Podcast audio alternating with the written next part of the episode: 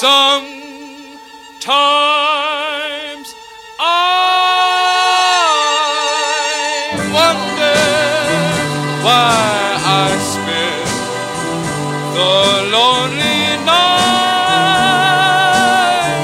dreaming of a soul. The mel- Welcome to Subtle Beast, everybody. I am your host, Foltz. With me, as always, my brother from another mother, Mister Steve Apostolopoulos. What's going on? Oh, it's all happening, folks. How are you? Uh, I'm great. Thanks for asking. Uh, as always, I'm excited about today because, Steve, let me just ask, I'll just start off by asking this question. I think I know the answer to it, but do you believe in time travel?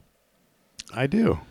So, well, what if we could say that now, out in the forefront, for everyone to be able to see, that we can now have a glimpse into the past of far back as two hundred fifty million years after the Big Bang.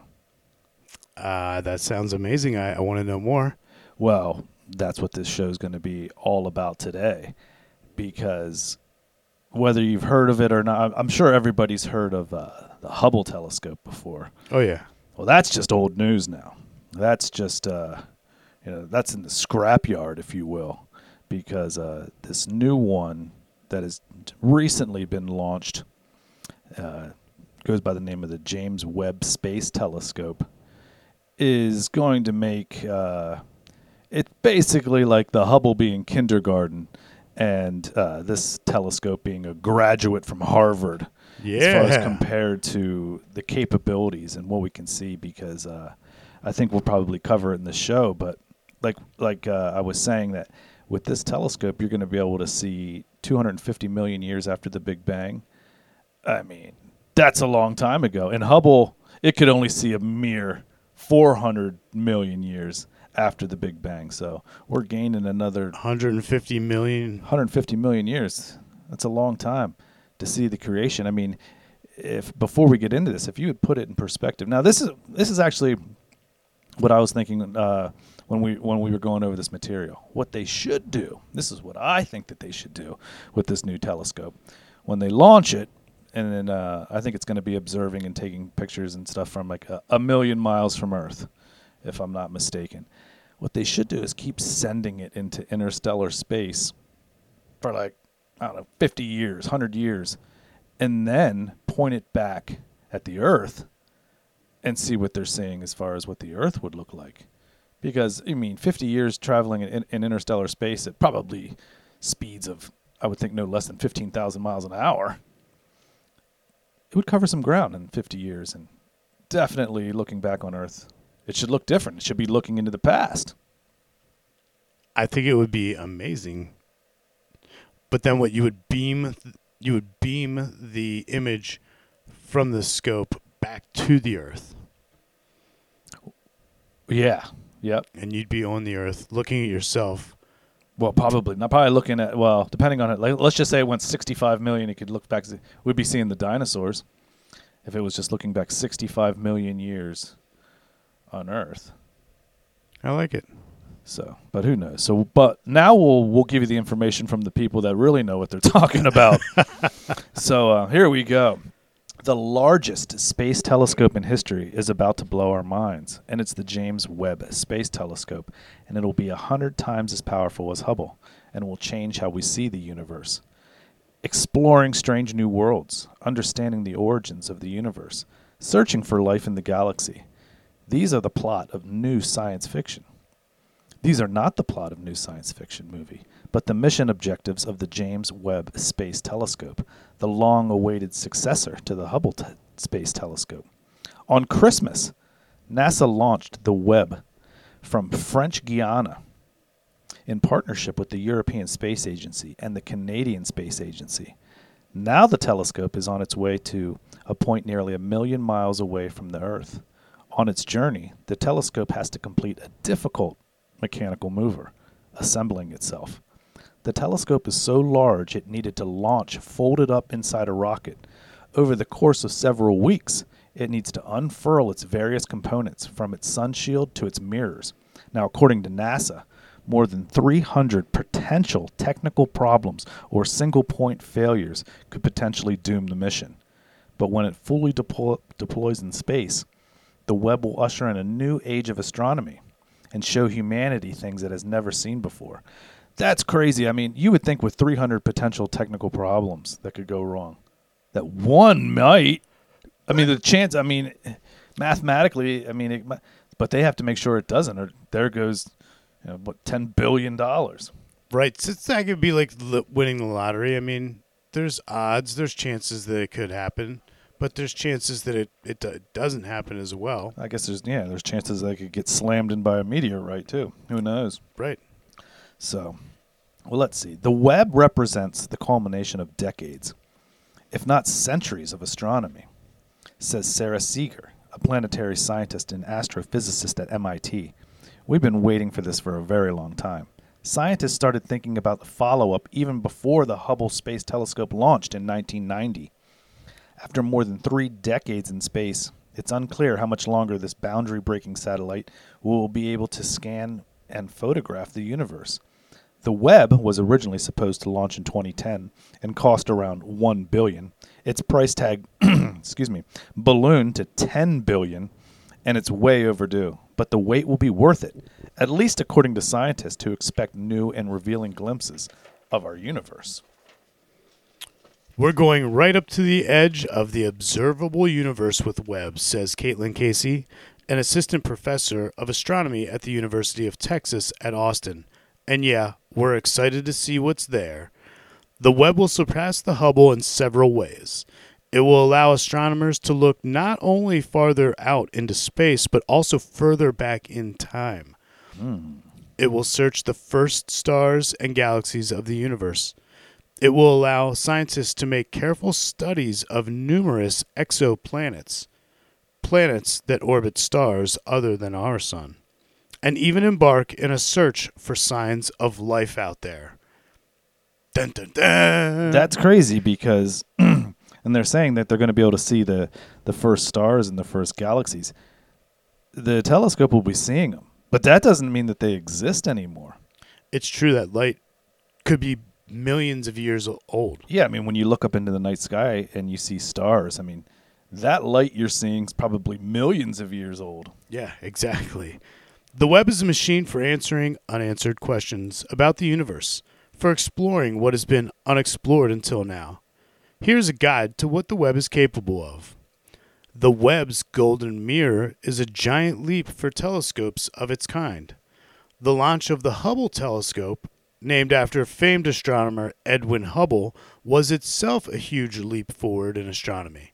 Here on Earth, astronomers seek out remote mountaintops and deserts to build major telescopes for the best chance of viewing a dark sky, away from the pollution of bright lights. But their view is still marred by the slight haze and luminescence of the Earth's atmosphere. Space is the ultimate mountaintop, says NASA. There's no better view of space than, well, from space. Can't argue that. Hubble has meant so much during its thirty-year run. For one thing, it's sent us unforgettable, jaw-droppingly beautiful images like those of the Lagoon Nebula and the Pillars of Creation. It's also taught us about the age of the universe, about what happens when stars explode, about black holes. It helped establish many of the boundaries that the Webb hopes to push.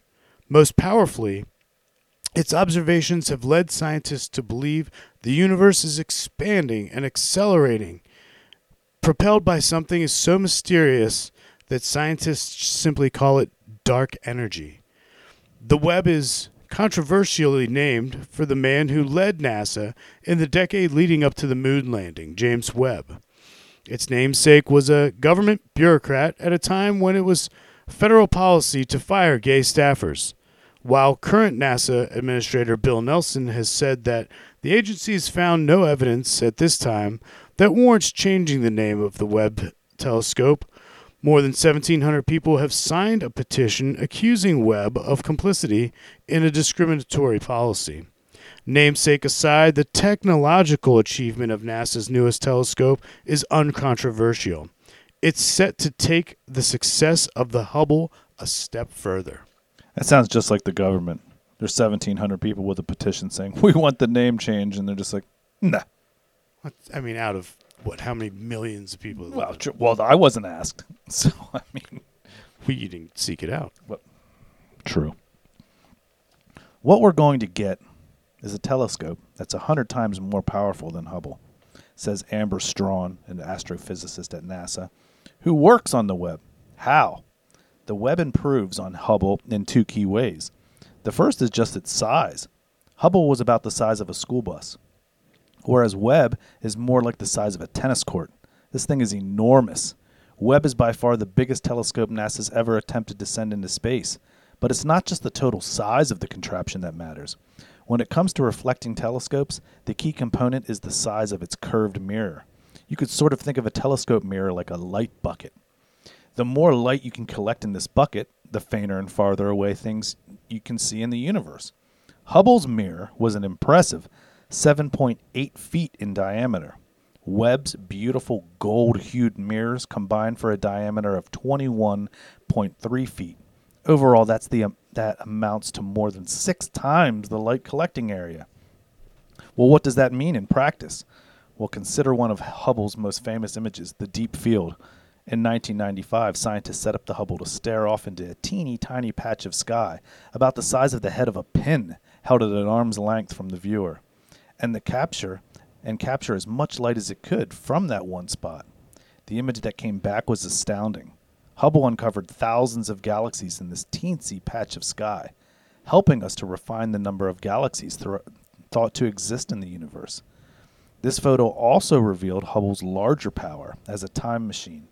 In astronomy, the farther away things are, the older they are, because light from farther away takes a very long time to travel to the Earth. That means that the Hubble Deep Field is not only a snapshot of space, it also contains the history of our universe. Galaxies in this image appear to us as they were billions of years ago. What Webb will do is take that field and go even further. U T Austin's Casey explains, so the tiny specks of light in the background of the Hubble Deep Field will brighten and become more detailed. We'll be able to see the spiral arms. We'll be able to see the see structure, and then we'll be able to get more specks of light and even further in the past. We're seeing farther back in time with Webb. With Webb, astronomers like Casey will be able to see so far back that they'll potentially spot the very first stars and galaxies.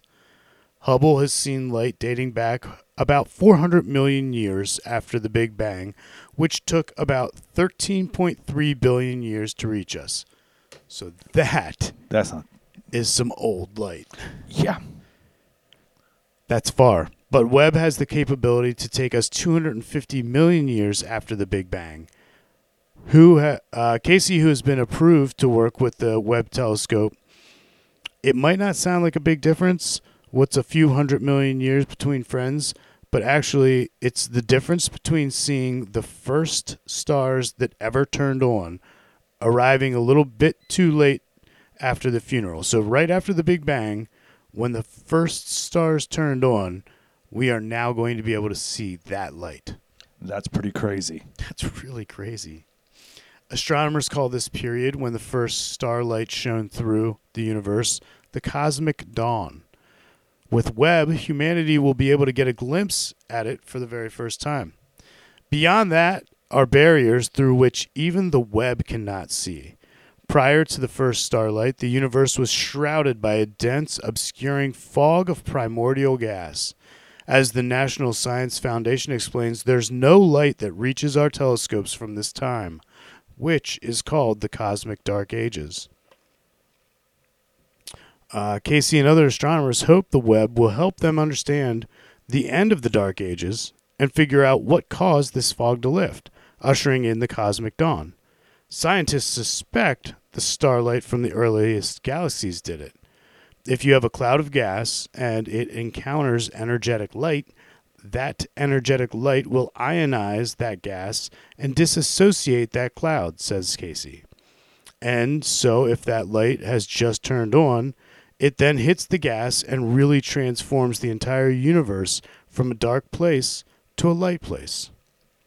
The Webb telescope sees infrared light, which can be very, very old. The Webb's other advantage is the type of light it collects. Light comes in a lot of different varieties.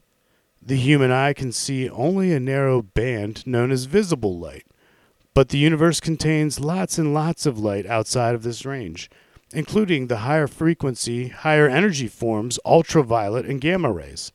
Then there's the lower light lo- with the longer wavelengths, infrared, microwave, radio. I just want to take a second, give a shout out to Brian Resnick uh, with Vox that put this together. Great article here. The Hubble Space Telescope collects visible light, ultraviolet, and a little bit of infrared. The Webb is primarily an infrared telescope. That is kind of what everybody has been saying. It's an infrared telescope. When you hear about the Hubble, it had like three or four different things, but this the Webb is a an infrared telescope. So it sees light that's in a longer wavelength than what our eyes can see. So, well, what you were saying to me, well, that you had seen, uh, I, I believe, some other research that we had, is that if this telescope on Earth, if there was a flea on the moon, it could see its heat signature? It's true. The, a couple things about the, the Webb telescope. One is it will study stars, and it will study planets and galaxies out in the universe. One thing it will never do is study our own star. Uh, it cannot be turned around and pointed at our own sun because it is so close. It will burn like the mirrors. It it's right. Too much. So we will never see our own sun or our own star. We'll see all the other stars, but we can never see our own. Well, we see it every day. Yeah, I mean, we can see it with our naked eye. Uh, we can feel it. Um, So we can study that in many other ways. What we're, what we're doing with this infrared uh, telescope is studying really far away stuff. And uh, the sun actually needs to be, the telescope needs to be shielded from the sun. So they came up with this sun shield that is like five layers thick of this material. And basically it's like balloons, like Mylar balloons. When they expanded it, when they took it out into space and got it out of the rocket and started putting all the parts together, this sun shield that they made, they used the vacuum of space, which doesn't transmit heat very well at all. Um, inside these specially, like I said, Mylar balloons, like these specially inflated uh, barriers, and then it, it wraps the whole way around the back of the telescope. So none of the sun's radiation, none of the sun, the sun doesn't, our, our sun doesn't affect the telescope at all because it's so sensitive. It needs to be in cold, cold atmosphere. That's why they sent it a hundred or a million miles away, was so that it would be out into the into space and there would be no heat around it because it picks up heat sensor uh, signatures so easily. And like Matt was saying, if if you were on Earth with the telescope and there was a flea on Mars, you would be able to see its heat signature. That's how sensitive this equipment is. On Mars or the moon? On the moon, excuse me. Yeah, and and just to put into perspective how, how far out a million miles from the Earth is into space, the distance to the moon is two hundred thirty-eight thousand miles. So it's four. It's over four times the distance away than the, than the moon is from the Earth from us. I mean, that's some deep space, getting some uh, good imagery going. Yeah, this telescope is out there. Now, you know, some have said it it, it, it may sound nerdy, um, but uh, technically, but actually is what what happens is that the Webb allows to look further back in time than Hubble. And it's simple. Infrared light is often very old light due to a phenomenon called red shifting. When a light source is moving away from a viewer, it gets stretched out, morphing into a longer and longer wavelength, growing redder. The opposite is true as well. As a light source grows closer, the wavelengths shorten, growing bluer. It's, sim- it's similar to what happens when a siren goes by. The pitch increases as the siren approaches, but then decreases as it trails away. Because space is constantly expanding, the farthest things away from us in the universe are moving away from us. And as light travels through space from those distant galaxies, the light is literally stretched by the expansion of space. Imagine a star that's really far away. the light from the star may start off in the visible spectrum, but it gets stretched on its journey to us. It grows redder and redder. So when we see distant galaxies with Hubble, they're sort of these little tiny red nuggets.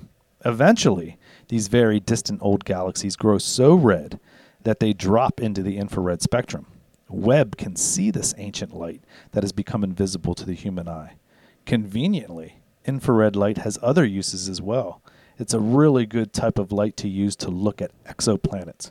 For instance, if you if you were on a planet that orbits another star and wanted to see Earth, visible light would be your best bet.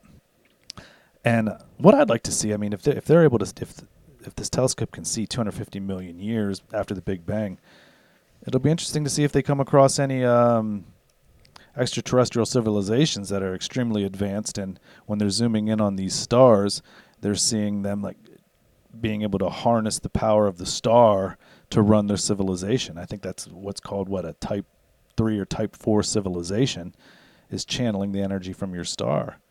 Now, whether that information would ever make it to us or not, who knows? It'd probably be deep stated, but why do it if we're not going to be seeing stuff like that? You know what I'm saying, Steve? I do. I, I had do. to bring up aliens. I mean, everyone's thinking it. Well, I mean, I'll ask you this now. I was going to ask you this at the end, but do you think that this particular piece of equipment that we have, which is the most powerful telescope in the history of mankind, do you think this is the piece that will give us that undeniable uh, proof that there is intelligent life beyond our life in the universe?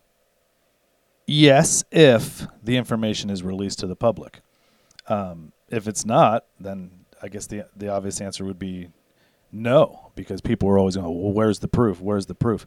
But if they would be open to the public about everything that this sees and captures and reports back on, then yes, one hundred percent, it would be exactly what we need, because we can't travel at those speeds. But if we have, I'll just say, for the lack of a better term, a device that can see that far back, yeah, we should be able to know. Now, will they tell us? I doubt it. You know what that reminds me of? When Elon launched the Tesla into space. Yeah. And you and I were like glued to the website because they were streaming live footage from video off of the front of this rocket that was basically just going into space as far as it could go. And at some point they cut it. Yeah, they cut it. And, and I've got um, some screen grabs Of, of when they launched the car and it was just going to head out into interstellar space. And you can see what looks like all kinds of craft flying by. Now, I made sure that I screen recorded this and I have it saved to a hard drive somewhere.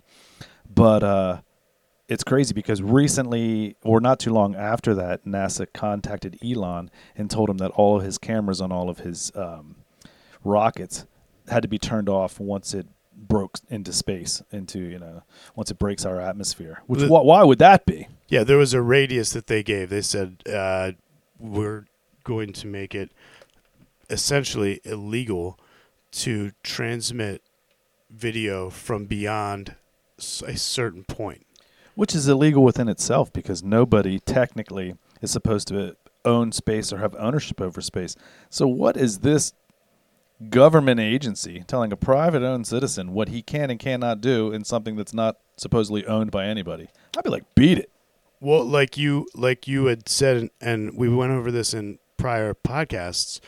As it stands now, the um, the rules for a vessel are based off of the rules from where it was launched on the Earth. So, right. So it would technically follow. fall under uh, U S rules because it's they they launched them from uh, I think Texas. Just like the guy that built the telescope, bunch of bureaucrats. All right, let's jump back in. The Earth peaks in infrared, says Johns Hopkins Applied Physics Laboratory astronomer Kevin Stevenson, who plans to use the Webb in his research. So if we want to be able to study an Earth-like planet in other solar system, what we really want to do, what we really want to do is observe at infrared wavelengths, because that's where the light from the Earth is being emitted. Exoplanet scientists like Stevenson are going to use the Webb to analyze the atmospheres of these worlds. The Webb is capable of determining some of the chemicals in the atmosphere. We can detect water, carbon, it's, uh, methane. Stevenson said, while those aren't definitive signs of life on their own, they could begin to ask fascinating questions. What created that methane and carbon dioxide? Could it have been life? We all want to find another Earth, don't we? The prospect of answering the question, are we alone, has been something that we've been asking ourselves for centuries. And I think, with the Webb, this will provide us the first opportunity to really answer that question. So they think so, too. They're positive, as long as the information's getting out, that it should be the uh, wave of the future.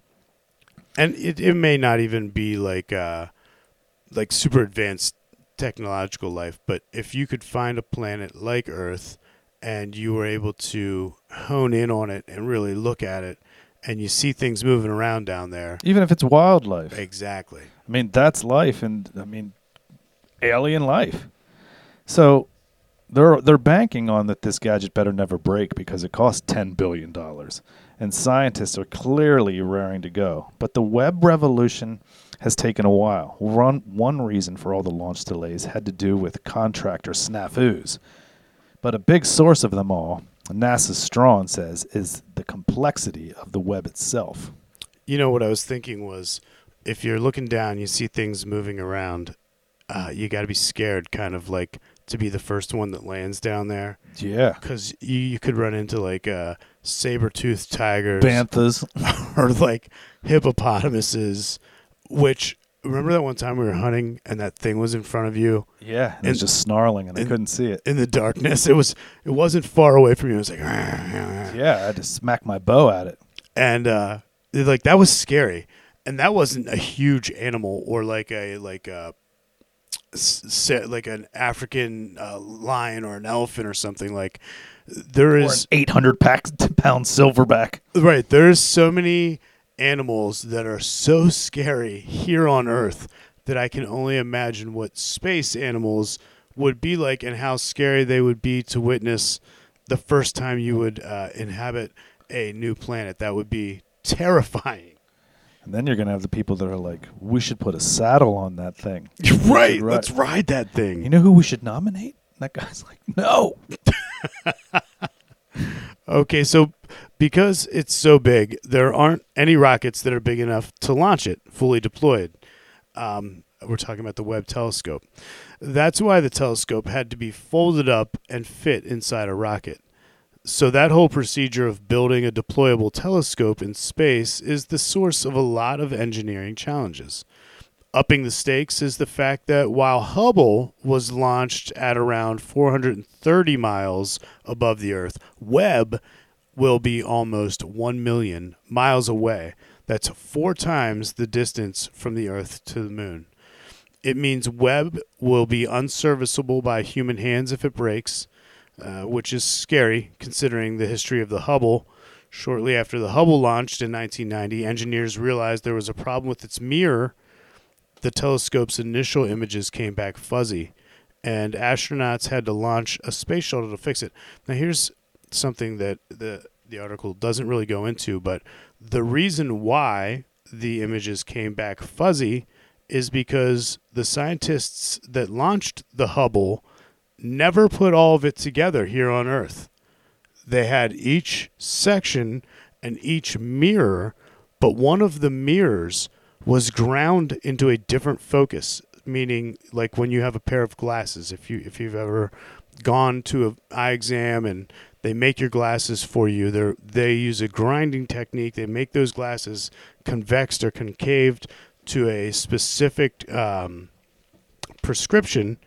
And with the Hubble, they got the prescription wrong. The scientists got the prescription wrong. Well, imagine if you were that head scientist that signed off on that. Like, yep, it's ready.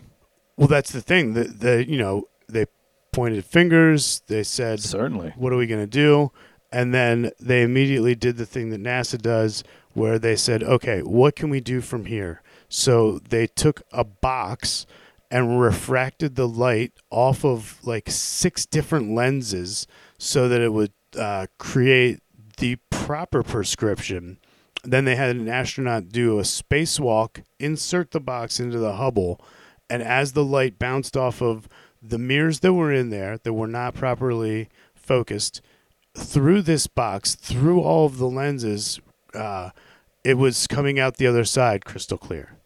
Well, that's one thing that they won't be able to do with Webb is send any astronauts to go fix it. No, not a million miles away. Uh, that won't be possible with the Webb. It just it just has to work the first time. Um, it will be far away for a good reason, because Webb is an infrared telescope. It needs to be kept cold. The Earth itself is warm and glows in infrared. Any warm glows in infrared. If the telescope was warm, it would also glow in, in infrared. It it would see itself. The Webb will orbit around what's called the Lagrange point. This is a point in the space where the telescope can keep cold and critically also stay in line with the Earth as both orbit around the Sun. Remarkably, any scientist around the world can apply to use the Webb, provided they write up a project proposal that passes peer review, but it is pretty competitive. In twenty twenty, the Space Telescope Science Institute, which operates space telescopes from Johns Hopkins University in Maryland, put out a call for proposals for Webb's first observing run.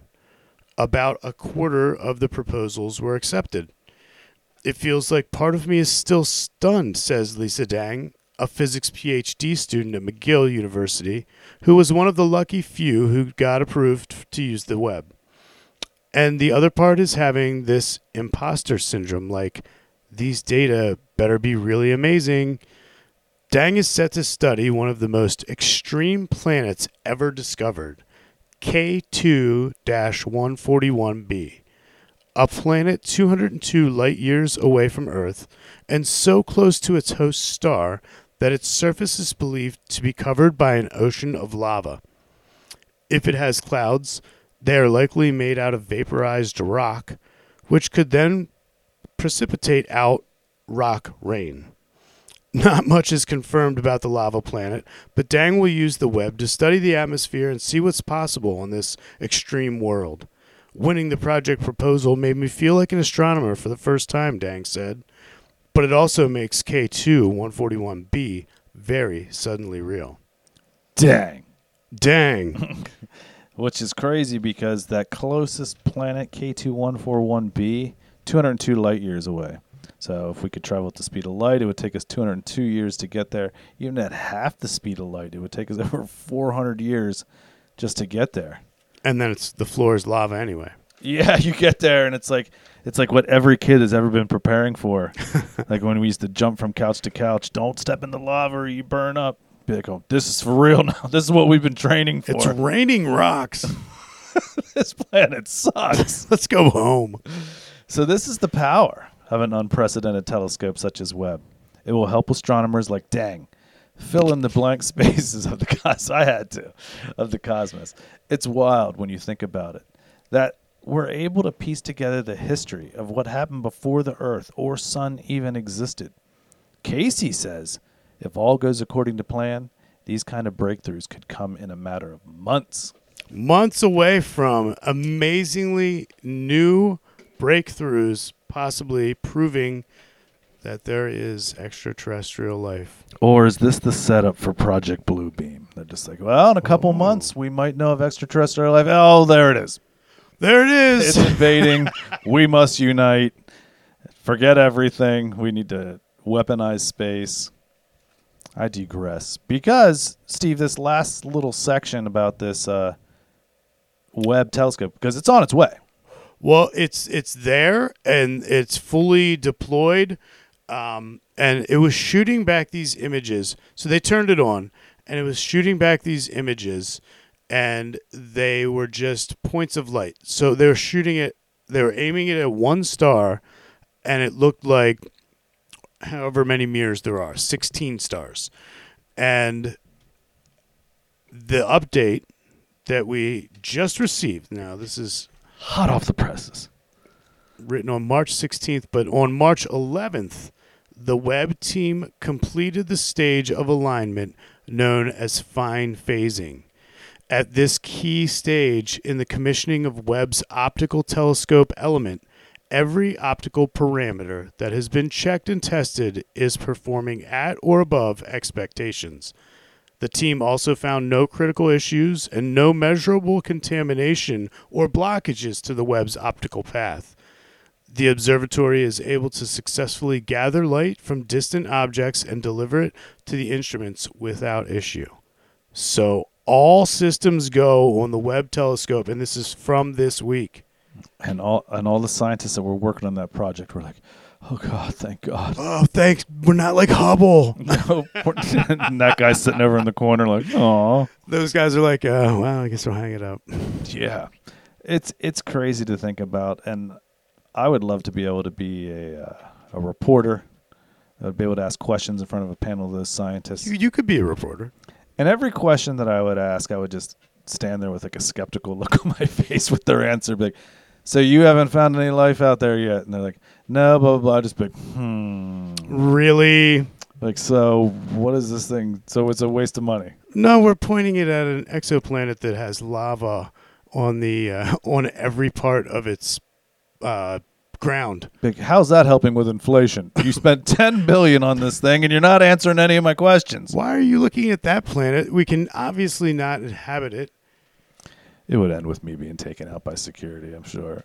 What is the, the Goldilocks zone or something? Yeah, like? Yeah, that's like the Earth is to the sun, our star. It's got to be in our Goldilocks zone is ninety-three million miles. So we're, we need to be looking at like lush, beautiful Earth-like planets that have vast oceans and brand new rainforests.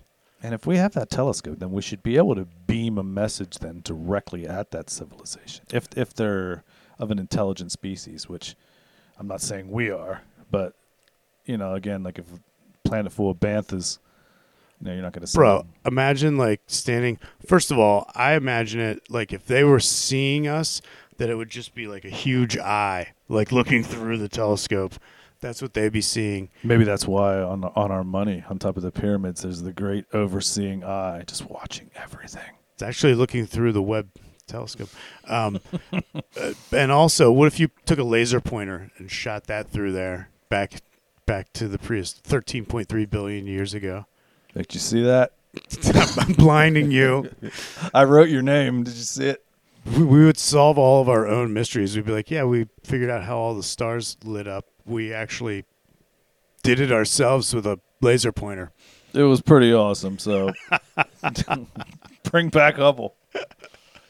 Oh, man. Good fun, good knowledge to know. I mean, so at least we know now that we got the capability to be able to see E T civilizations, whether or not they'll let us know or maybe they'll hit us with a false narrative like Project Blue Beam. Who knows? But the fact is that this is real, and this is some pretty inc- incredible technology. And uh, they say that they loan it out to people that have good uh, that put together. So we should, we should, and we should just write our reasoning is we want to find extraterrestrial civilizations. Period. Twenty-five percent of the people are being accepted, folks. We should probably if we if we do it individually. Oh.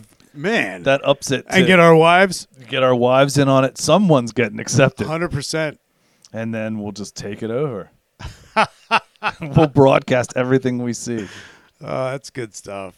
It but is. You know what? We're getting closer. You and I have talked about these concepts for our whole lives, and we're getting to the point where cars are starting to drive themselves. Um, we're we're moving in and out of space more frequently and easily, and now we have the ability to see billions of years into our history. So so hopefully someone will ask us, like Musk, to go up into space. Mister Musk, if you're listening to us, me and Steve, we'll go up in the capsule and go around Earth for three days. We'll do the training and all that. And we'll report back, and then we'll get our our spot on the on the uh, on the Webb telescope, and everyone will know everything. We'll, we will tell all. We will. But until then, I'm Foltz. And I'm Steve. We'll see you next time. Take care of one another. Bye-bye.